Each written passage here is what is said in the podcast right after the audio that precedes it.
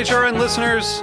As we celebrate our 15th year, we are deepening our commitment to giving voice to the next generation of food systems storytellers, and we need your help.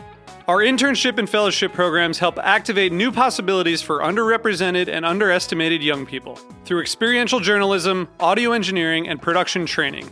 Through these unique programs, HRN helps food equity stewards build essential workforce readiness skills that expand their potential and foster economic mobility. Please consider supporting these critical programs. And with a minimum donation, you can be entered to win a dinner for two at an amazing restaurant in one of eight cities and tickets to a concert at a great venue in one of those cities. We have incredible partners across the country who have donated, as they also share our passion for helping to educate the next generation of food systems storytellers. Check out heritageradionetwork.org slash 15 to donate and enter to win today. That's heritageradionetwork.org slash 15 to donate and enter to win today. And make sure you donate before March 31st. Thank you. Visit a farm. Log on to escapemaker.com for more ideas on local weekend getaways and day trips to orchards, farms, wineries, breweries, and more. Get out of the city and explore while also supporting your local farmers. Log on to escapemaker.com now to get inspired and make your escape through the net. You're listening to Heritage Radio Network. We're a member supported food radio network broadcasting over 35 weekly shows live from Bushwick, Brooklyn. Join our hosts as they lead you through the world of craft brewing, behind the scenes of the restaurant industry, inside the battle over school food, and beyond. Find us at heritageradionetwork.org.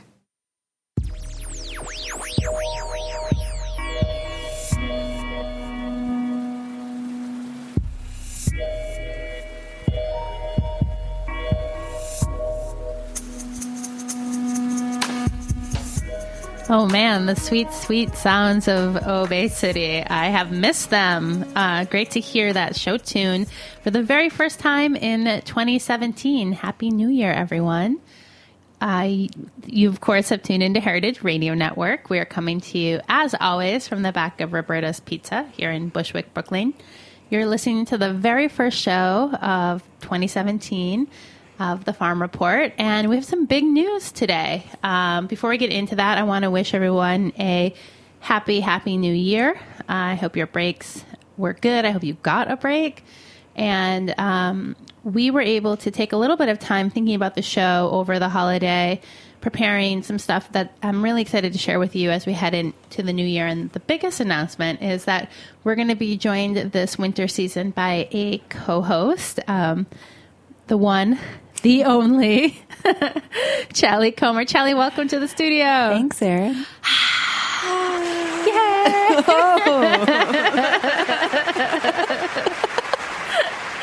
um, so, in you know, uh, the farm farm report is one of the very first shows on the Heritage Radio Network. We've been around for quite some time, and um, I thought it was time to get a little bit more uh, fresh blood in the studio. I want to mix things up this season. And Challey and I have been friends for a number of years. We actually met um, when I was up at Flying Pigs. She was a participant in farm camp. How did you end up at farm camp?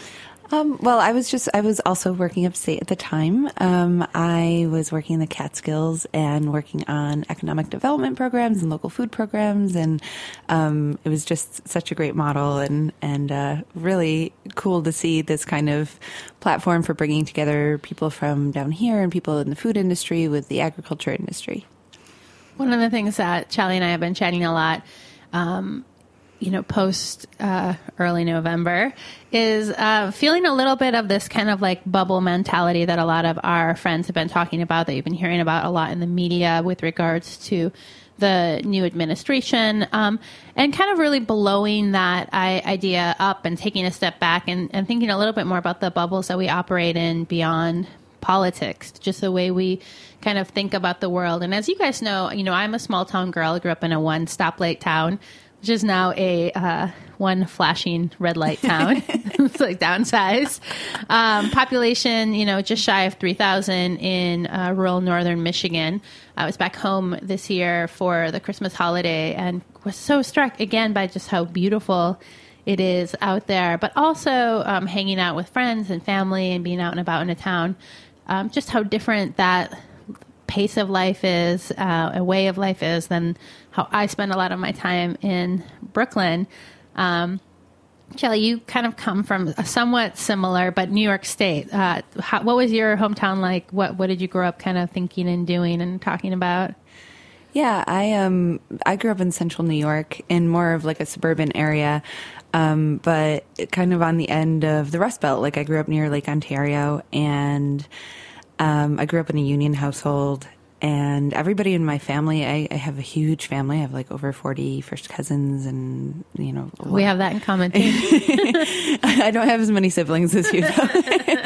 um, and you know, one thing that I was thinking a lot about over the holidays, you know, I think a lot of people were preparing for like how to kind of talk about the just current state of politics in the country, no matter what your perspective is. Um, everybody was kind of thinking about how to talk about or if to talk about kind of that question with their family. And um, something that's interesting to me is you know growing up um, in a like a blue collar family and and like with my family with a background in labor movement um, how you would have always assumed that people in those areas um, were Democrats, and you know now I think that um, those you know it goes back to the jobs question, and and some people are you know the perspectives are more conservative now, and why is that happening, and what does that look like, and um, so yeah, and I think you know one thing bringing it back to the city that's really interesting to me is.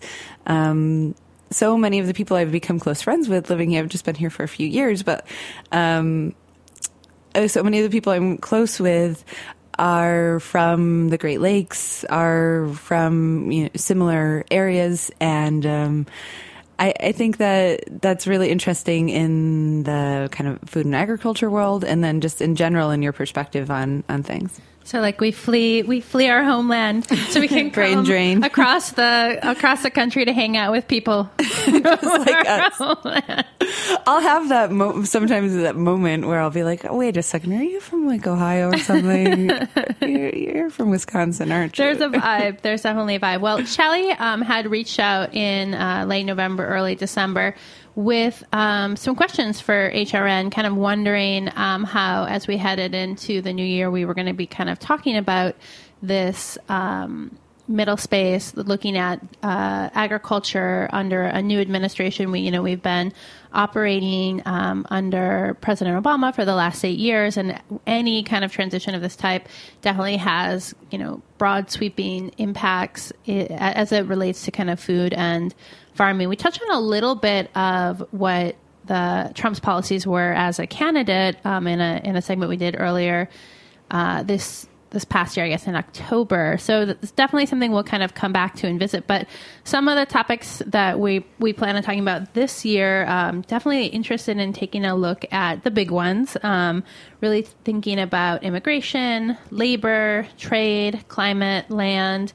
Um, kind of fascinated uh, to explore a little bit more of tech and tech innovations in food and farming um, everything from you know global positioning systems to UPC codes to Challey was telling me the other day about milking facial recognition tools. What was that? right. So, um, well, actually, I was just we were talking a little bit about I was upstate uh, this week and um, at a farm that uses robotic milkers, and which are amazing. Um, it, it sounds. I wish they were called something else because it makes it sound so different than it is. Um, but it, you know, robotic milkers give give the cows free choice for when they want to get milked, and they can just come in and you know when they're ready and it's it's incredible and so some um, some facilities that are using robotic milkers are also using the same kind of facial recognition software that's used in security and things like that um, to identify this is a very this is not like widespread. Um, this is something that i've just been seeing and hearing about and i've only seen presentations on it and not seen it in real life but because each cow has different markings it, it uses the markings to um, identify the cows as opposed to using a tag or things like that. Which you know, obviously, when you're when you're working in a in the dairy industry, when you're looking at each specific cow, you want to understand what's their milk output, like what are they eating, what are they drinking, like all those kind of consumption and expulsion patterns are important to track because that's the business, right? Right. And from a commercial dairy standpoint, from a like large scale dairy standpoint, uh, you can be so much more precise, right? And predict if if she's going to be sick or have issues or, or things of that nature. So it goes back to kind of the theme that we're we're looking at here, where um, sometimes we think th- these issues are so complex and you know, no matter what scale you're at or what your politics are, um, you you want the best for your business and for your animals. And there's a lot of common values and common ground, um, no matter the scale of the business. And um, I'm not saying that there are definitely things that I think are caveats and, and compromises for very large scale production that I don't feel comfortable about.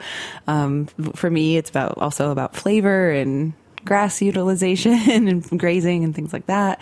Um, but it, it's just kind of interesting understanding. Like we want to we want to learn um, through these like series of conversations about what people's perspectives are, what their priorities are, why they're making these choices, help you know, helping us understand where they're coming from. Yeah, so kind of coming back to that kind of bubble that that phrase I keep hearing is like, "Oh, I don't really know anybody like that."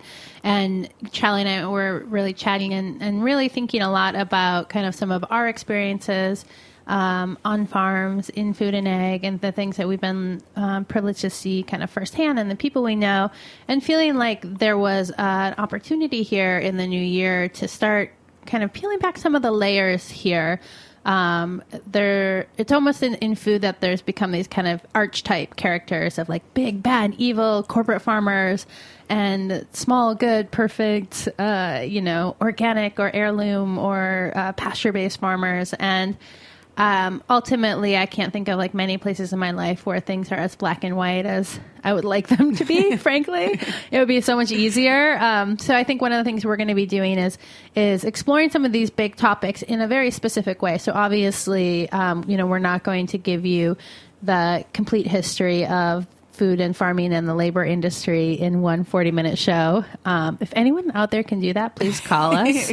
uh, we would love to have you on anytime. Um, but really, kind of our goal is to start building for you as our, as listeners and as supporters of the Farm Report uh, a little bit of a, a skill and knowledge base to start to be a critical consumer of some of the other media that you're seeing to hear some things firsthand and and obviously we would love to hear from you um, you know, what are your questions? What are the things you're wondering about? What are the kind of like phrases or terms or assumptions that make you go, hmm? It's like the things that make you go, hmm, like that old uh, pop song. Um, so, Challey, I want to talk a little bit more about you, though, in in this kind of, on, on this theme of deeper exploration. um, tell tell us a little bit about you know what happened uh, after you left your hometown. You went to college. Yeah, I actually I went to college to study engineering and smart, smart. Um, thank you. Um, and you know, I studied environmental engineering and I got really interested in like nutrients. Okay. uh, nitrogen and phosphorus. Yeah, what is environmental engineering? Like, what does that mean? It can mean different things. It can mean, you know, wastewater treatment plants. It can mean. you were like, I can't get enough. I know. I know. I mean, it's important. I mean, the world runs on manure, Erin. So, I mean, and we're going to learn more about that. Stay tuned, guys. Um, sorry, sorry. Um, it, you know, it can mean stormwater management. It can mean all, all sorts of different things. Um, but for me, I was interested in watershed management. Um, and around that, I had an interest in the impact of agricultural land use. And so I, I started focusing on that. Um, but I went to college in Philadelphia and I started working on farms and in urban agriculture like my sophomore year of college. And um, so I've been you know, working either, I, I, started out very small scale. I started working at a CSA farm, an organic farm. Um, and then after that, I, I worked on the New York City water supply for almost 10 years as an engineer. And then I, in my free time, was working on different farms or just spending a lot of time growing things. And um, when the opportunity arose, I, I transitioned out of engineering and into more economic development work and that's partially because I just found working with the actual business owners really fascinating. Um, and engineering and design and things like that are great, but it's also there's that additional dynamic um, where hearing about how people run their businesses and the infrastructure questions of getting products from farm to market um, are really interesting to me. So um, that's that's kind of the role I you know I, I kind of see have always seen my career as a role that brings together upstate and downstate, I guess, in a New York New York State context. Um, and then also kind of bringing together the the producer and the consumer, and and those dynamics are really interesting. And then there's so many things you can pull out of that. I mean, looking at land use and land succession and land, you know, just the treatment of land and the treatment of our resources is really interesting. The business the business climate thing is also really I, I love like learning about like you know all different scales of businesses and how people make it work. Um, so yeah, that's well. Maybe we'll we'll hop skip to your current job now. So you're working for Blue Apron, and your title there is uh, I'm the sustainability manager. Sustainability manager. So Blue Apron. I mean, if you guys are podcast listeners and you haven't heard of Blue Apron, I mean, I don't even know. Um, but for you know, for the they're really for, good at skipping yeah. the ads. yeah, then you have like some ad skipping technology that I don't want you to use for Heritage Radio Network, but I do want you to tell me about for my own personal use. No, I'm just kidding. I like love actually uh, podcast advertising because I feel like it's some of like the best targeted. It's like when you hear those ads, you're like, this actually this is a thing I might want. Um, so Blue Apron is a home meal kind of delivery service. It's a kit. So every week they send you um, ingredients for different recipes that you can choose and you can make at home. And kind of the goal of Blue Apron is to get more people in the kitchen. Is that more or less? Right. I mean, the stated like mission of the company is to make incredible home cooking accessible to everyone. So there it is. and I, I, you know, I spent a little bit time of time la- at, towards the end of last year, kind of experimenting with a lot of different. Uh, of these kind of home delivery boxes because I was so curious. I found myself having, you know, a knee jerk reaction where I'm like, oh, that's bad. That's like bullshit. It's like, you know, people sending like stuff to you in the mail and like it's you know just go to the farmers market what's so hard about it? And i have to say i was um i was so impressed by the kind of mostly honestly the the recipe design I thought was like wow these are like really interesting recipes. From a skill building standpoint from a flavor combination standpoint I felt like Blue Apron really stood um, out above some of the other places that I tried with with regards to the fact that I'm like oh I could see if you were not a person who knew how to cook and were repetitively using this service like you could eventually like walk away with some like real skills and get to enjoy some like pretty decent meals. Um, why do they need a manager of sustainability? um, well, we have a lot of goals around our food systems impact, and you know, are doing a lot of work toward delivering on that. And so, our our whole kind of supply chain team is is working on. Um, you know, working directly with farmers on direct sourcing, working on animal welfare standards, um, and working, I mean, I actually just want to also speak to what you were just saying is, um, you know, we have this amazing culinary team. Our um, our head chef is John Adler, who used to be the chef at Franny's. Um, and for me, I I'm the same way. I I've always I've been a cook forever. I love to cook. I cook all the time, but like I constantly find myself thinking like, wow, I can't believe I made this. You know, with the recipes and I think one other really interesting thing I heard somebody in the marketing team make this comment about, um, you know, we're only three meals out of the 21 that you eat in right. a week. And we like to think that we can have an influence on the other 18 meals you eat dur- during the week. So a lot of the content that is part of the company is um, just about seasonality, about general, you know, things that we don't even ship, about like different fruits and vegetables that aren't even like necessarily part of of the box, but you know, hoping to kind of educate people and. I guess this goes back to like kind of the career kind of trajectory thing that we were talking about before too, and you know, you and I have talked about this where in like food and agriculture you kind of, you know, I, I started out more small scale and more organic and heirloom and things like that. And I know, you know, you've worked in some amazing kitchens and, you know, worked at some amazing retailers. And um, it's interesting over the course of time how you start gaining appreciation for like broadening the tent and right. mid scale food businesses and mid scale farms. Yeah. Well, it's interesting. I actually I had another girlfriend of mine who very briefly worked for Blue Apron, and she said she's like it was really funny because I went in and I was like she was working on some of the sourcing and she's like i was used to having conversations around where are we going to get a couple of like bushels of parsnips and they're talking about like truckloads mm-hmm. of parsnips um, so when you're thinking about kind of you know impact. And for her she felt like she's like oh i don't know this world. I don't want to get engaged in this world. This is big. It's like scary.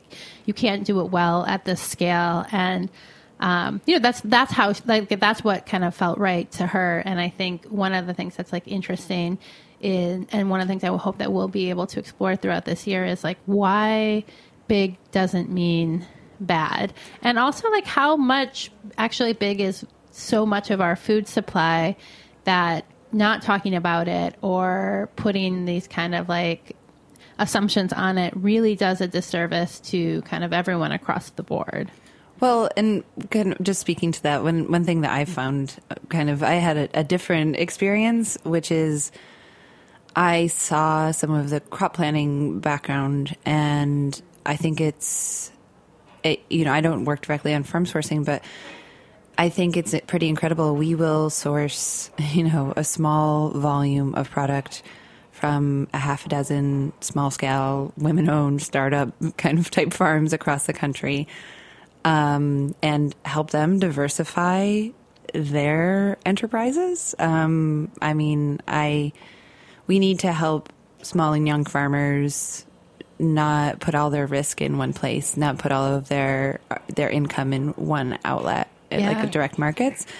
And we need to help people. I mean, those markets are starting to get more and more saturated, and people are looking for opportunities. And I mean, the amount of resources that um, Blue Apron is dedicated to helping people access wholesale markets is pretty incredible. Um, but it, then I'll also say that something that's really interesting to me is um, we also work with these like multi generational uh, vegetable farms that have um, you know, grown a small number, like, you know, half a dozen of crops um, for traditional outlets like processing veg- the processing vegetable industry or um, regional grocery stores, and where they're growing different varieties and they're adding more uh, crop families to their rotation. And so I, you know, it's this isn't easy. It's, yeah, it's not easy and it's not black and white. yeah. I think that's the thing. It's like finding the space where like you want to occupy and kind of on that note of diversifying opportunities for farmers to have multiple outlets. I think it's exciting. There's a big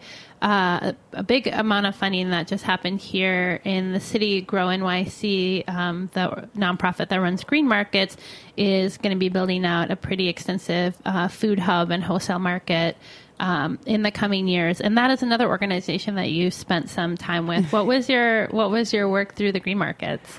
Um, so I worked on the um, on Farm Roots, which is the farm business management program, which is still going on and doing amazing things, helping people with succession planning and long term planning. Um, and one thing that's really interesting is that that program's like an outgrowth of what started as a largely and continues to be. Um, they continue to serve this function of working with immigrant farmers and um, helping immigrant. You know, a lot of um, there's a serious number of immigrant farmers in this country that are coming from very um, you know great farms, big farms, diversified farms with professional experiences and professional backgrounds, and coming here and working um, either construction jobs or restaurant jobs, or if they're working on farms, they're you know kind of just working as, as laborers or things like that. So. Um, one of the functions of that program is helping people who want to start farms here who have agricultural experiences in their home country. Um, so I don't know. It, that kind of goes back to like what we've been talking about too with some of these big issues like farm labor, which is always an ongoing issue. And I was uh, sharing with you earlier before we came on air this um, statistic that I just keep thinking about. I, I heard um, a speaker from Cornell um, who we're going to have on on a subsequent show, um, this week that 80% of the agricultural workforce in the country is immigrant labor. And Wow. and um, and then also shared some statistics about what that means, like as number of people, and that you know, of course, it's uh, kind of an estimate, but it it could be between because of the lack of documentation, um, could be between 1.6 and 1.8 million people. But and then like the the real clincher is um that I think in the same year that the, the data was collected, only 149,000 H-2A visas were issued, which are, is the kind of more legal way of having an immigrant worker. So, I mean, the the other thing that's crazy to me when I think about that is that's just farm labor. That's not restaurants. That's not you know um, other kind of ancillary business. It's not. I, I don't believe that's like livestock processing. Right. Um, Right.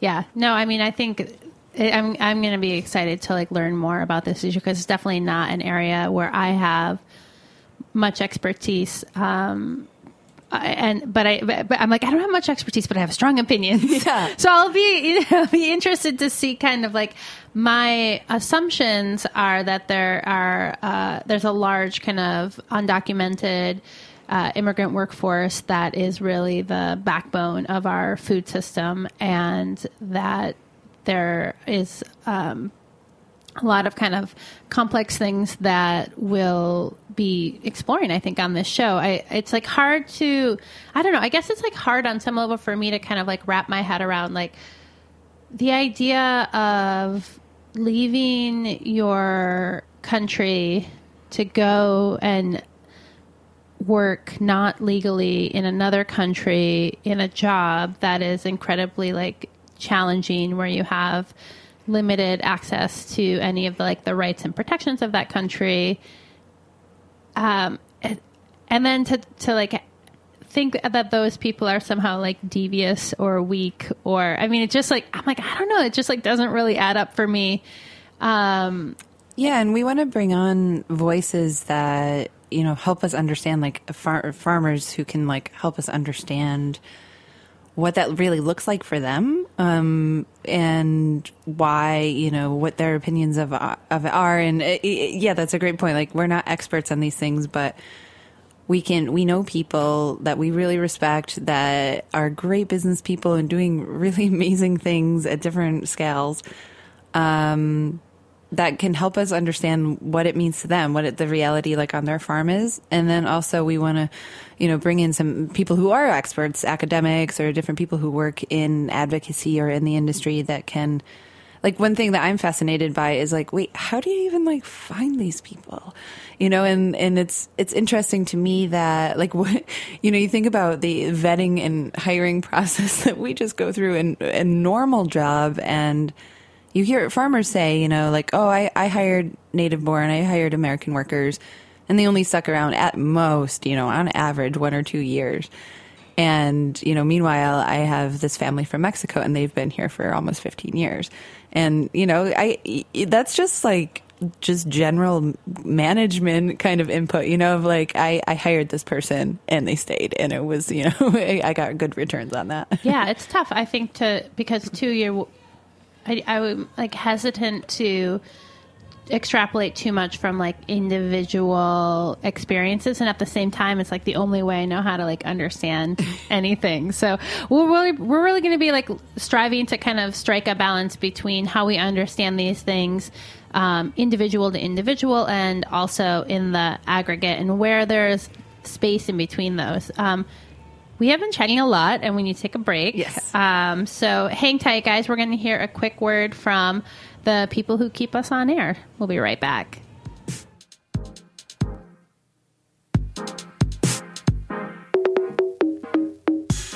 And this is another one from Obey City. We'll be right back.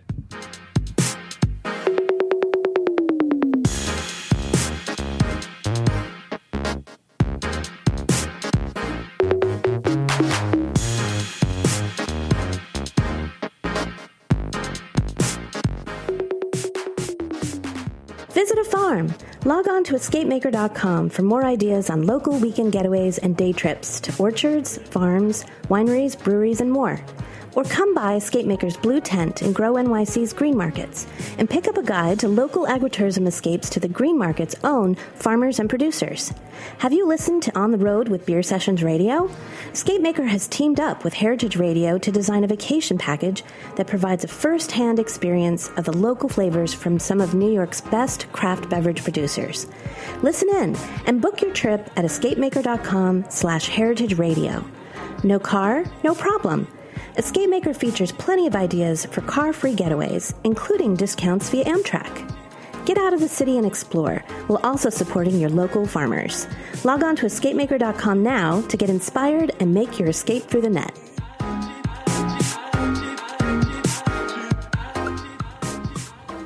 All right. You guys, thanks for not leaving. This is the Farm Report. I am your host, Erin Fairbanks, in studio with my new host, co host, Challey Comer. and we are hearing all about her background. We have been waxing kind of poetic. I hope you guys think it's poetic. We're trying. Um, on some of the things that we're going to be exploring with you in the, the winter 2017 season of the Farm Report. Um, so, Challey, you were mentioning some kind of interesting statistics uh, with regards to immigrant labor, and I know um, that you heard them this weekend because you are part of a really interesting um, program that they host here in New York State called LEAD. So, can you tell us a little bit about that? Sure. Um, so it's an agricultural leadership program uh, that's managed through Cornell University, and um, we're in our second year. It's a two-year program, and um, it's it's been a great experience for me. Um, it's uh, people from all across the state, and actually a number of people from neighboring states in the Northeast region.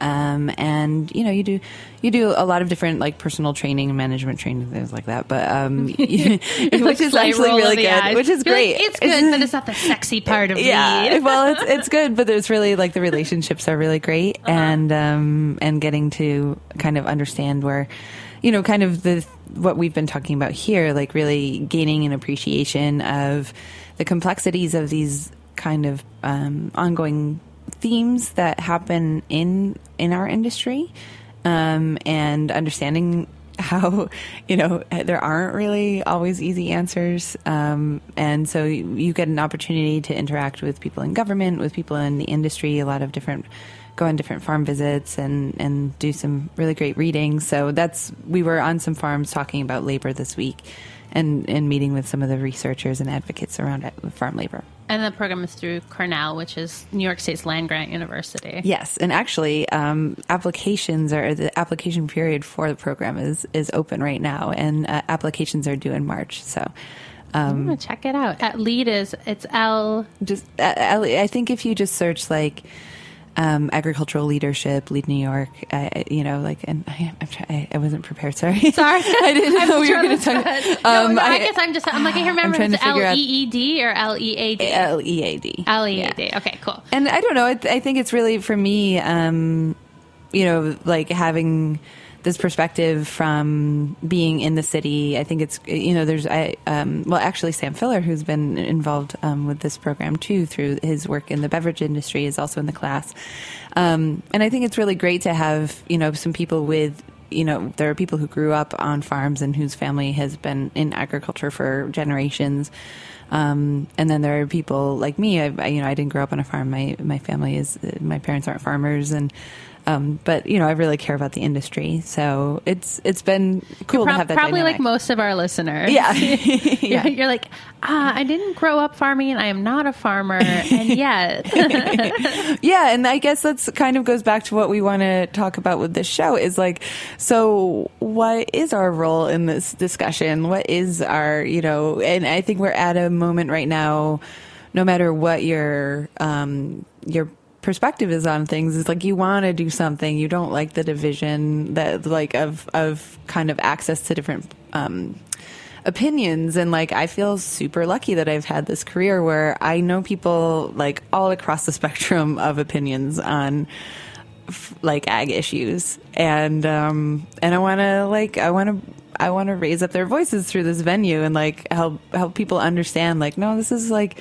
I get it like that's an ideal idea but like this is my reality and you know and like I think that some people would probably be surprised that like you know, there there are a couple of women in like Bushwick talking about like you know this type of agriculture or things like that. Um, but you know, I, I think that they need to know that we're we're thinking about these things down here, and that they're they're also thinking about consumers and marketing trends and and what the marketplace is doing. Yeah, well, I mean, obviously, I feel like if I've learned anything, it's like there's lots to learn. Right. There's, there's always that's why I love this industry is that there is like always more. There are like so so many layers to the onion.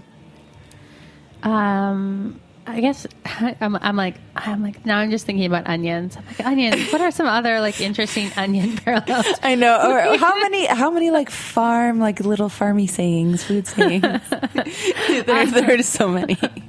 Um, one of and it quickly like yeah. goes into an SNL sketch. So yeah, I mean, ideally, ideally. Um, I feel like I guess the other thing I just want to throw out to you guys is. Um, would love to hear more from you this season. Um, if you're looking for ways to engage with the show, you can uh, email me. It's just Erin at heritageradionetwork.org, or you can email Challey, which is. Um, I, well, I don't know. I, I, I don't have heritage. I don't. Sorry, I don't. Challey doesn't want to talk give to my you email yet. address. I don't have like a good public oh, email. We have to get Challey a Heritage Radio Network email address. Sorry, I guess Sorry. I should have done that before the show. Um, but you can also leave comments um, on uh, by writing a review on iTunes. Uh, you can leave comments. You can leave questions there. It's really nice to. Um, get those reviews because it helps us know that you're out there and listening, and it also helps other people find the show. Um, it's a great way to kind of engage. Uh, I also a big thank you. So many of you um, reached out to donate uh, with the radio network's end of year drive, um, and I appreciate that so much. It felt really good to see those donations come in. Don't worry, it's not too late. You can donate at any time if you uh, miss the end of your deadline because you're a human who has like lots of stuff going on. Totally get it. Um, they're really like any amount. Any amount helps. It, it, it's awesome, and it was great to see those kind of come through. So, um, that's it. We've got a couple of minutes left. Um, Challey, I want to talk about something totally different, something we haven't covered, something we didn't talk about before the show. um, but I am a little curious. Um, one, one of the things I always find interesting about people who work in food and farming is kind of what they're eating lately. Uh-huh. And we're here in the Northeast. Uh, it is fully cold January, and I'm wondering if what you've been kind of like filling your belly with lately. Oh, mm. let's see. I well, one thing I've been loving this winter is I got a wild salmon share, um, Huh. and so I've been um, just eating, you know, kind of defrosting the fillets, and um, I, you know, it's a, a great like. I, I don't know. I, it's something I'd thought about doing for a long time, and, and so that's been really fun. Like, kind of. Who did you get the share through? Um, from Christopher from uh, Ah, the Iliamna. Yeah, Iliamna. Yes. Nice. Yes, Oh, it's such a good so deal great. too. I mean, and actually at work we just all um, split like pork shares and things like that. So I have a, a good kind of stocked up pantry, um, and I'm not sick of winter squash yet. Like I was, I just cooked like another kabocha squash, and I was like, okay, I'm not. So you know, I'm like I got probably like another month before. before the before the win. Yeah. what are you eating? I I was I did some experimenting this weekend actually. Um, I was away for um, about ten days over the end of the year, and I came back to a uh, half a gallon of sour milk, and I grew up. You know, it, I had a very kind of traditional rural Lutheran Midwest upbringing, which means you're not allowed to waste anything ever. Um, and I've always done baking with sour milk, but I was a little overwhelmed by just kind of like this year. I was like, oh, four cups. And also, I'm like trying, you know, in the that, like New Year's cleanse way, I'm like not trying to be eating lots of pancakes right now. Um, so I was like, what can I do with this? And, um, I did. I, I like um, did this kind of interesting baked chicken uh, and quinoa dish w- with sour milk, and it was so delicious.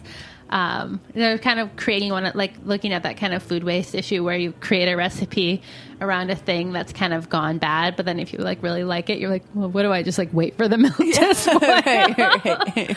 um, but what's like super interesting, and I guess I would like I would love to hear from you guys. Like, what are some of your kind of like waste not, want not kind of cooking tips for the home kitchen? Because uh, I think that's like one of the, the topics we've covered on the show quite a bit is the kind of issue around food waste in America.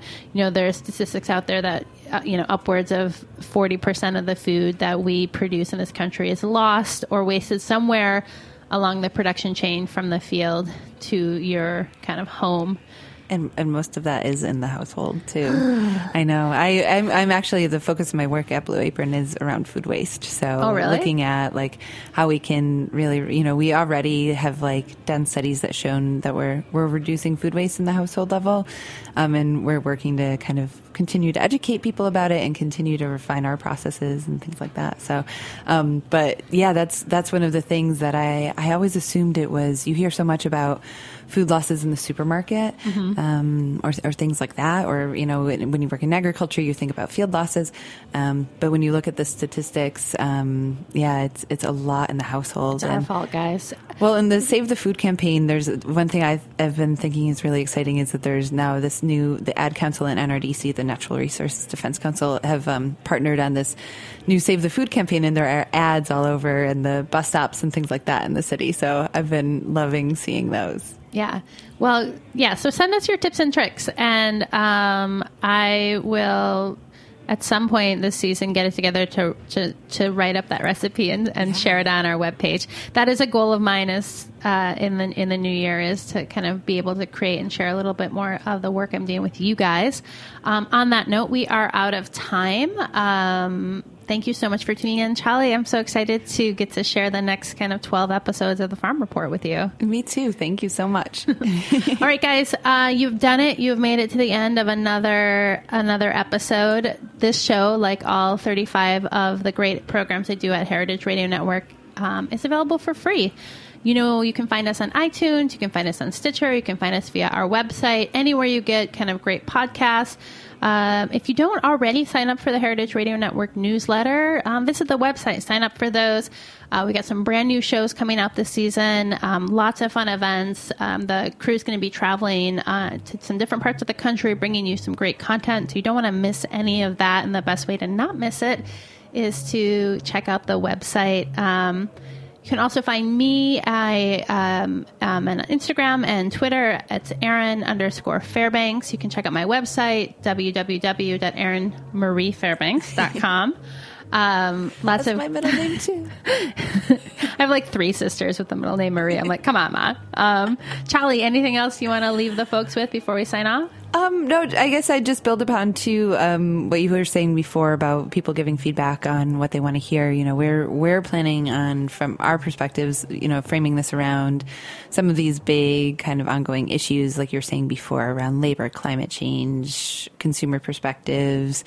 Um, regulation, biotechnology, things like that. So, um, tell us what you want to hear. Tell us if, if those are on target with what you're interested in, or if you have suggestions for other other topics. And stay tuned next week for Challey's email address. Thanks, guys.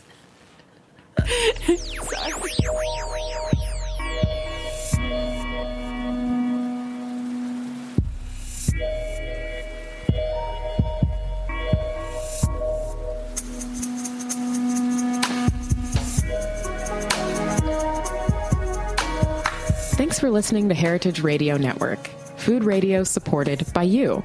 For our freshest content and to hear about exclusive events, subscribe to our newsletter.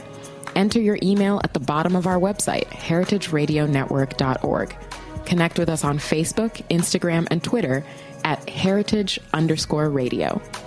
Heritage Radio Network is a nonprofit organization driving conversations to make the world a better, fairer, more delicious place. And we couldn't do it without support from listeners like you. Want to be a part of the food world's most innovative community? Rate the shows you like, tell your friends, and please join our community by becoming a member. Just click on the beating heart at the top right of our homepage. Thanks for listening.